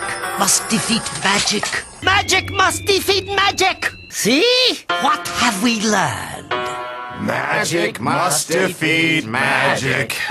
Katana can cut the arm of Incubus. Harley uses the same sword to cut Enchantress. Diablo is able to bring Incubus to his knees, make him roar in pain, and burn out his heart. Although Incubus started to recover, he's still obviously weakened. You can see his chest regenerating, and he doesn't have the strength to stop or kill Diablo in an instant. Only in that state, only after being compromised by magic, is Incubus susceptible to conventional force. The same thing happens to Enchantress. She's effectively invincible invincible to their attacks, but the magic sword is able to access her heart. And at that point, conventional force can defeat Enchantress. Flag can crush the heart with his bare hands. But wait, what about Deadshot's shot? Well, there's no magic there, so why is that effective? Well, they aren't blowing up a magical entity, they were blowing up a machine. And machines are susceptible to machines, just not necessarily all over. We might analogize the machine to a tank. It can survive or repel attack from without, but it's easily undone from from within. This is suggesting that the machine's external immunity to conventional weapons is innate to its mechanics and not the same kind of magical immunity shared by the siblings. And that's not too unconventional an idea in this universe. It's never explicitly stated for the World Engine like it is for the Black Zero, but the sci fi machines seem to be innately immune to conventional angles of attack. And while it isn't in the movie, it is in the novelization that they did try to nuke the machine, only for their warheads to be caught in in the floating debris field. Question Why weren't the supernatural siblings more effective? Answer They weren't trying to be. Naturally, seeing the US military completely ineffective makes it hard for us to see the squad as having a fighting chance. If Incubus was as effective as he was in the subway, the squad would have been cut down immediately. And if Enchantress waved away their weapons from the start, they wouldn't have had to cross swords. So the key here is to pay attention to the dialogue. Enchantress says, Brother, make make them bow to me. Incubus isn't trying to kill them or even KO them. This dutiful brother is being careful with these delicate mortals so that their submission can satisfy his sister. If Enchantress wanted them dead, they'd be dead in an instant. That's not what she wants. Despite her anger at enslavement, she still wants worthy worshippers in the end. The metahumans are the dawn of a new age, and she's looking for worthy and like minded allies. And I swear, it seems like some critics just ignored all of Enchantress's lines so I'm just going to read them. I've been waiting for you all night. Step out of the shadows. I won't bite. Why are you here? Because the soldier led you? And all for Waller. Why do you serve those who cage you? I am your ally, and I know what you want, exactly what you want. It is our time. The sun is setting, the magic rises, and the metahumans are a sign of change. Of all who have faced me, you have earned mercy. For the last time, join me or die. This isn't the Enchantress episode, but if you take her at face value, she isn't trying to harm them. She's been waiting all night, suggesting that the squad's effectiveness might have been at her behest. She says that she won't bite, and until they kill her brother, she doesn't. She explicitly says she's their ally and sympathizes with their enslavement. She marks them as a new dawn along with herself. She's the magic, they're the metas. She admires their valor, wants them to join, and even in the end calls Harley her dearest. There is a lot packed into there and a ton with respect to her visions and her powers, but that's another show. So just a few more questions. Next question How did Deadshot set off the C4? Answer He hit the detonator. If you didn't know, C4 is a highly stable plastic explosive that doesn't go off even thrown in a fire or hit with a bullet. However, C4 is set off with a smaller, less stable explosive, which is relatively tiny, often just the size of a pencil. Not the kind of shot that an ordinary soldier could hit, but something that Deadshot could do. Next, question Why did Bruce need Waller's files? Answer He needs them to know what Waller knows. It isn't about finding the Flash or Aquaman. He's the world's greatest detective, and with Lex's files, he would find them eventually. Remember that he only ran into Diana at the library fundraiser, but he was able to find her at the museum function all on his own. No files necessary. Critics forget this and just assume an error in intention instead of thinking one step further. If Bruce can already track down Barry and Arthur, what can Waller tell him that he can't figure out on his own? Well, Waller can show what they know. And why does Bruce want that? He says it. He likes to make friends. And what does Bruce do for his friends? He protects and helps the ones they care about. That's how Bruce introduces himself to Clark's mother when he rescues her. That's how Bruce helps out with the funeral expenses. That's what he's going to do for Waller. It's okay. I'm a friend of your son's. I figured. The cape? Oh, I need a ride back to the house. I forgot my checkbook to pay the funeral director. They said it's all taken care of. By whom? Anonymous donor. The very conversation that they're in could have been all about extortion or leverage. Waller could have said, Protect me or I'll reveal your identity. And Bruce could have said, Give me your files or I'll reveal your involvement. Instead, Bruce comes with an offer of service and protection with a warning at the end. Bruce needs these files to lay the groundwork on how he's going to protect his future friends and teammates. And for all we know, this is that exchange. Maybe this is Waller not just giving up a copy, but actually giving up her files. The point is, you don't need to assume that it's about finding them or assume redundancy with Lex's files. It isn't hard at all to imagine plausible alternatives if you're not looking to find fault or make up criticisms. And that pretty much covers the next question. Question Where was the Flash? Answer Figure it out. I think we've already discussed this in a previous episode when talking about why Superman wasn't saving Midway. You can go back and listen to that discussion, or you can think it through on your own. I'm going to be equally glib about the next question. Question Why didn't Waller destroy Enchantress's heart immediately? Answer The same reason Enchantress didn't immediately execute the squad. She essentially says this to Flag that she stayed to study Enchantress. And it seems that Waller wasn't willing to give up on the incredible potential of Enchantress just yet. It's not a good reason, but Waller's not a good person. and don't fall for that sort of equivocation of terms. If Waller is willing to stab the heart to death, then why isn't she willing to just destroy the heart outright? And you have to track what Waller knows and how that might impact her intentions. You don't just blindly apply a rule and then say the willingness to kill Enchantress means a willingness to kill her under any and every circumstance. The problem is that it's fuzzy what Waller does and doesn't know, when she knows it, how she knows it, and how much she knows. We know that Waller doesn't know Incubus was tied to Enchantress at first. We know that Waller stabs the heart repeatedly. We don't know if Waller was using the stabs because she considers it a continuum of graduated force, a rather extreme one, but less than, say, blowing it up or crushing it into dust. Or if Waller intends to kill Enchantress. The novelization suggests the latter. In either case, we don't know when Waller learns that she failed. For all Waller knows she stabbed Enchantress to death, and that was the end. The heart is still a magical artifact, so no reason to destroy it any further. They could just save it for future study. This gets muddled by the fact that when Waller later meets Flag, it's clear that she knows Enchantress is alive and responsible for transforming people into EAs. So at some point, Waller gained additional intelligence and it changed the question such that Waller didn't want Enchantress dead anymore. There are too many unknowns to figure out these logistics concretely,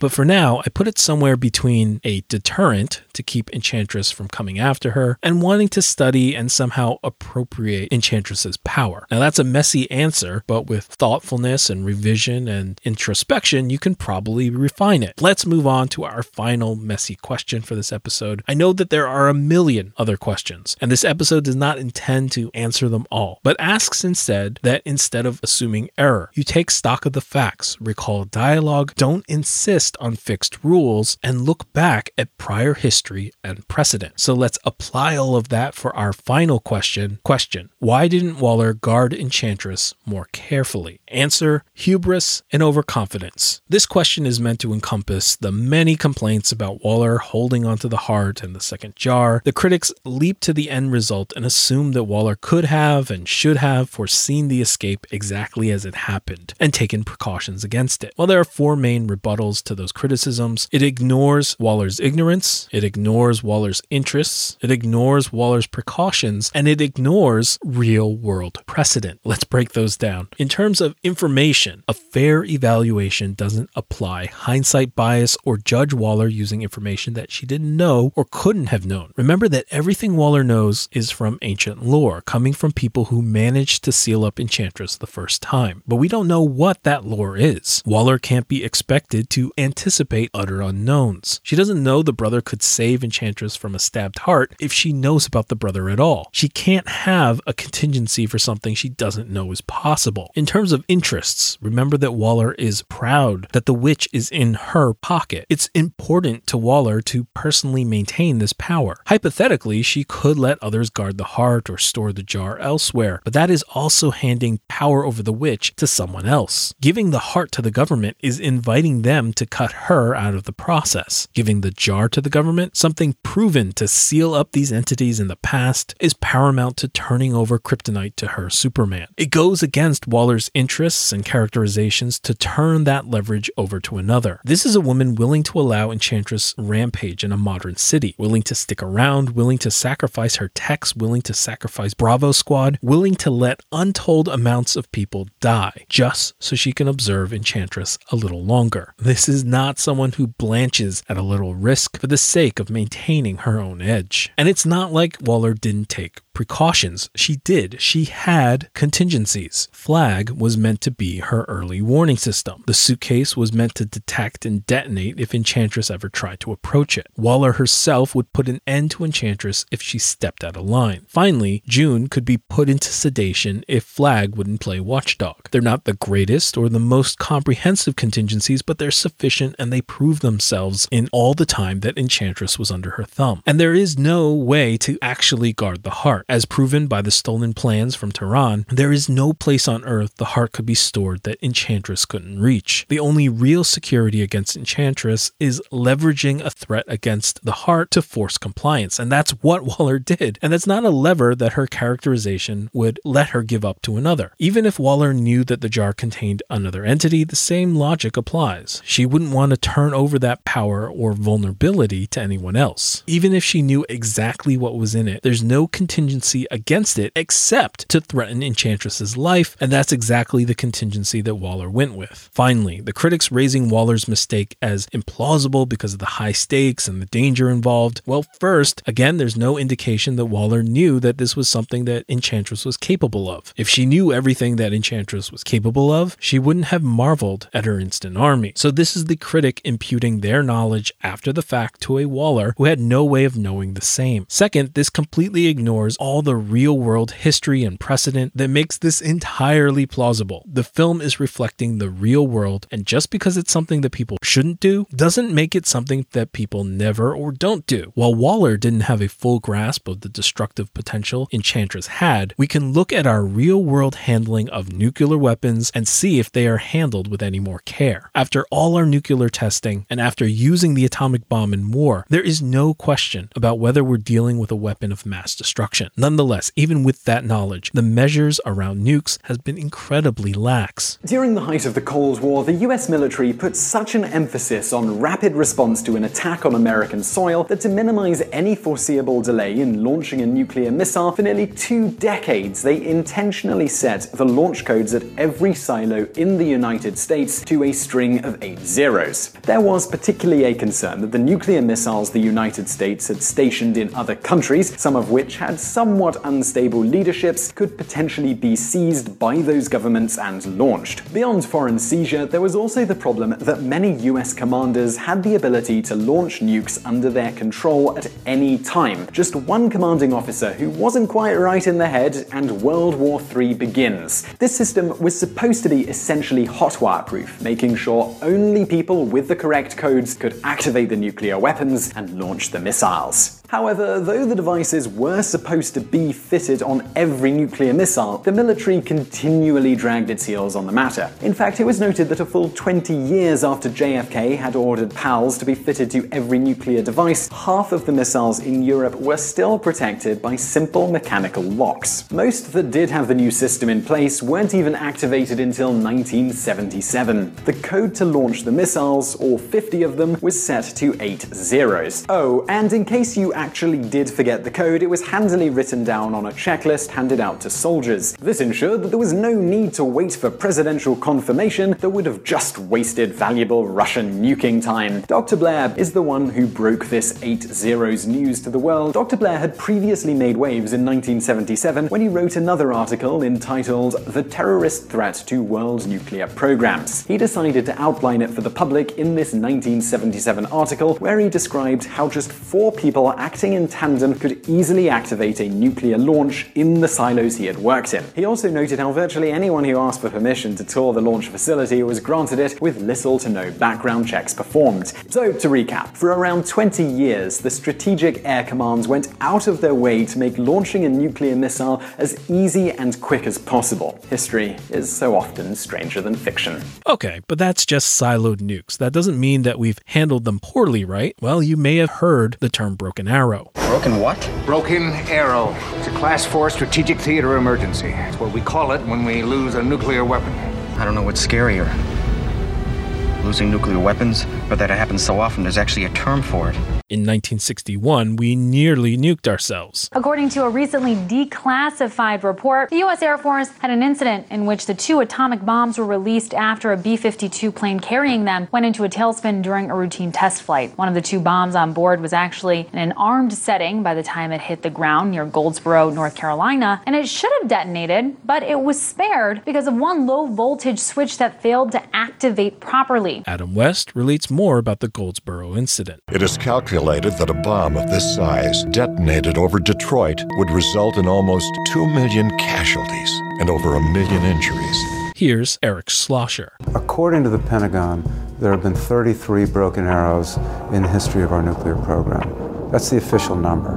But I feel very confident in saying it's a lot more than 33. I got a document through the Freedom of Information Act that lists more than a thousand accidents and incidents involving nuclear weapons just between 1950 and 1968, Palomares, Spain. During an aerial refueling, the, the tanker and the bomber uh, had a collision and it dropped four hydrogen bombs over Spain. Maintenance work is being done on an atomic bomb and the worker doesn't realize that one of the pins in the plug of the testing equipment is bent. When he plugs the pin into the atomic bomb, it fully arms the bomb and nearly detonates the bomb, which would have destroyed a large part of the Florida coast. This technology has constantly been on the verge of slipping out of our control. You're probably thinking, okay, all right, we nearly blew up one of the Carolinas, but that's basically why we have two. But in that case, how about that one time we risked blowing up Arkansas? Someone dropped a socket in the silo, and the socket fell about 70 feet, pierced the missile, caused a fuel leak, and then there was a huge explosion. Just think about the system we have designed. In the rock, paper, scissors logic, socket beats nuclear missile. And, and if that feels too much like ancient history to you, here is something from as recently as 2007. Six nuclear tipped cruise missiles were loaded onto a B 52 by mistake, flown across the country, and left unguarded on the tarmac. No one noticed for 36 hours.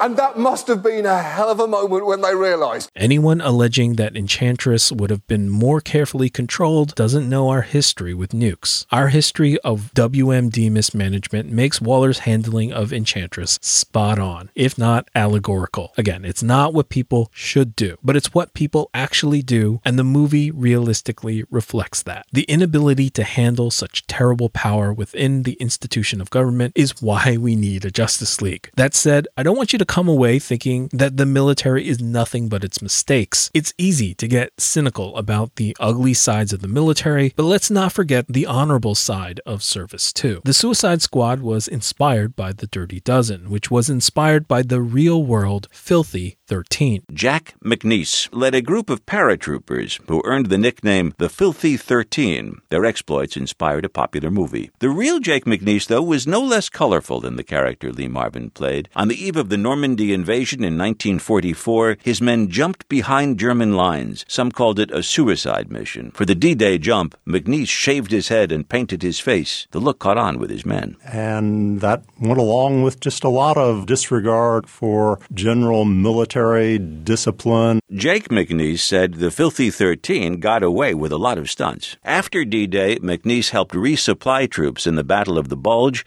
and took on other tough assignments. He received four Bronze Stars, two Arrowhead Bronzes, and he was appointed a Knight, a Chevalier of the French Legion of Honor. It's important to say that the Filthy 13 were not criminal conscripts, but they were a true suicide squad. McNiece says what he experienced was very real and still gives him nightmares. I jumped into Normandy on D Day with 20 men, and in three hours, I was down to 17 killed or captured.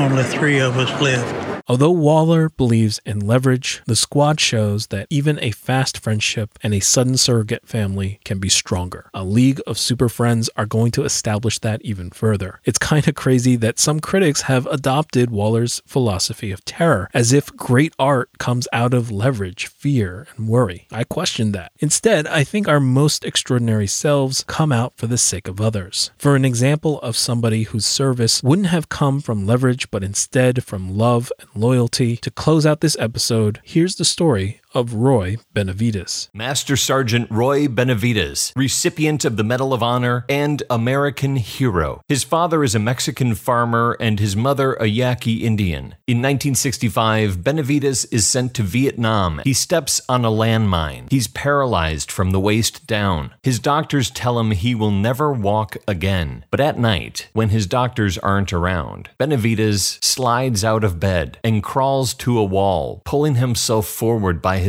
elbows and his chin. It's excruciatingly painful. When he reaches the wall, he sets himself up against it and backs up against the wall into a standing position. And he stands there, moving his toes back and forth, left and right. He wants to walk again. He wants to go back to Vietnam. He's motivated by the injured soldiers streaming into the hospital on a regular basis, and he remembers what he learned in Special Forces training that faith determination, and a positive attitude will carry you further than ability. He's told, You can do it. So he slips out of bed, crawls to the wall every night, every chance he gets. After nine months, when his doctor comes to discharge him, Benavidez musters all of his strength and fights through the pain to prove to his doctor that he will walk again. Benavidez jumps out of bed and walks out of the hospital room, much to his doctor's surprise. He's sent back to Fort Bragg, where he runs five miles a day sometimes 10 miles a day. He does 100 push ups a day. And by the time he does three training jumps in one day, he's ready to go back to Vietnam. Sergeant Roy Benavidez has been back a few days earlier. He's inserted behind enemy lines with a buddy to gather intelligence. His buddy is shot, and Benavidez calls for an extraction. The helicopter hovers overhead, and Benavidez and his buddy hook on. They're pulled up, but the nylon lines get twisted together and start burning. A non commissioned officer riding in the back of the helicopter sees the trouble, and under enemy fire, the NCO ties a rope around his own waist, climbs out of the helicopter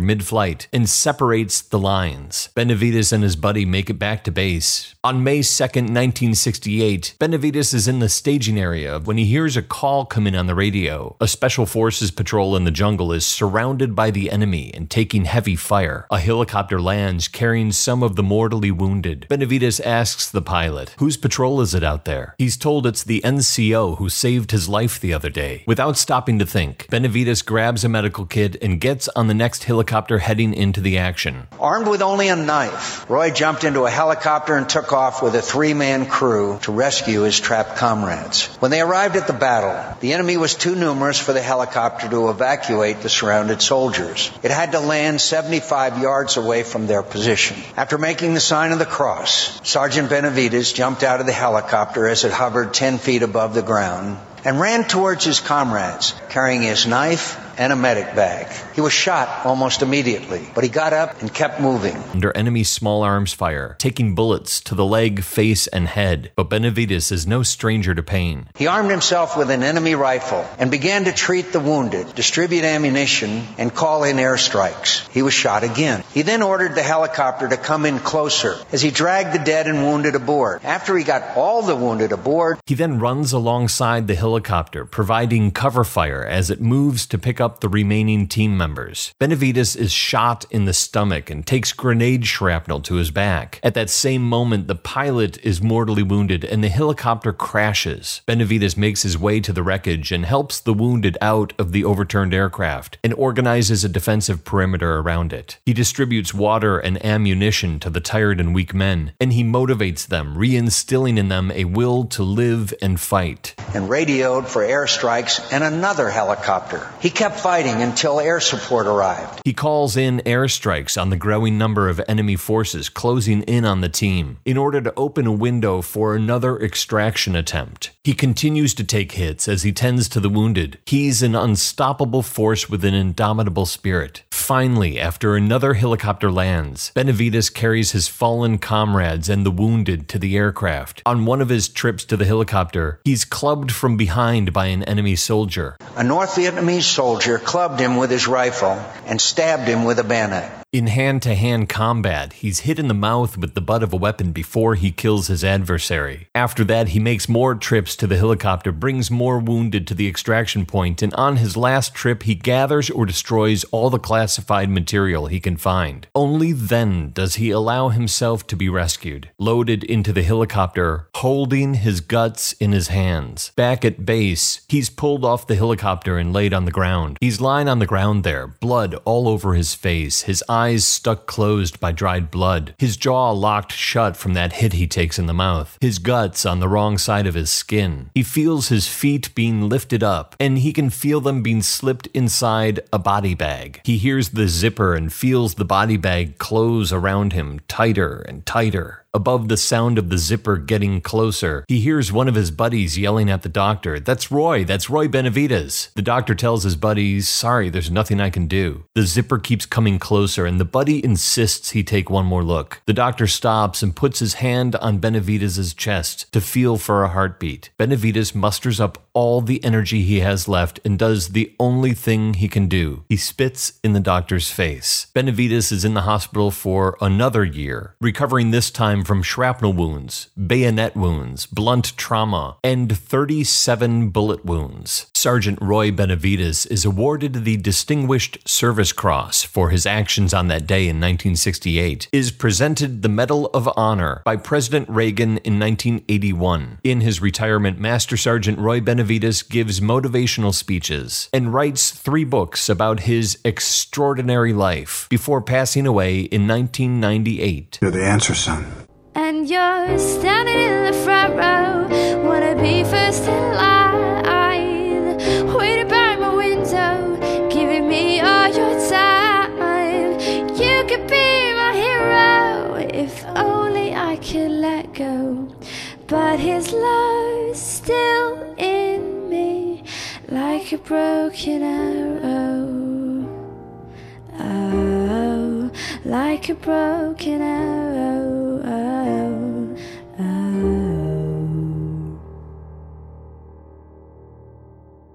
You're the answer, son.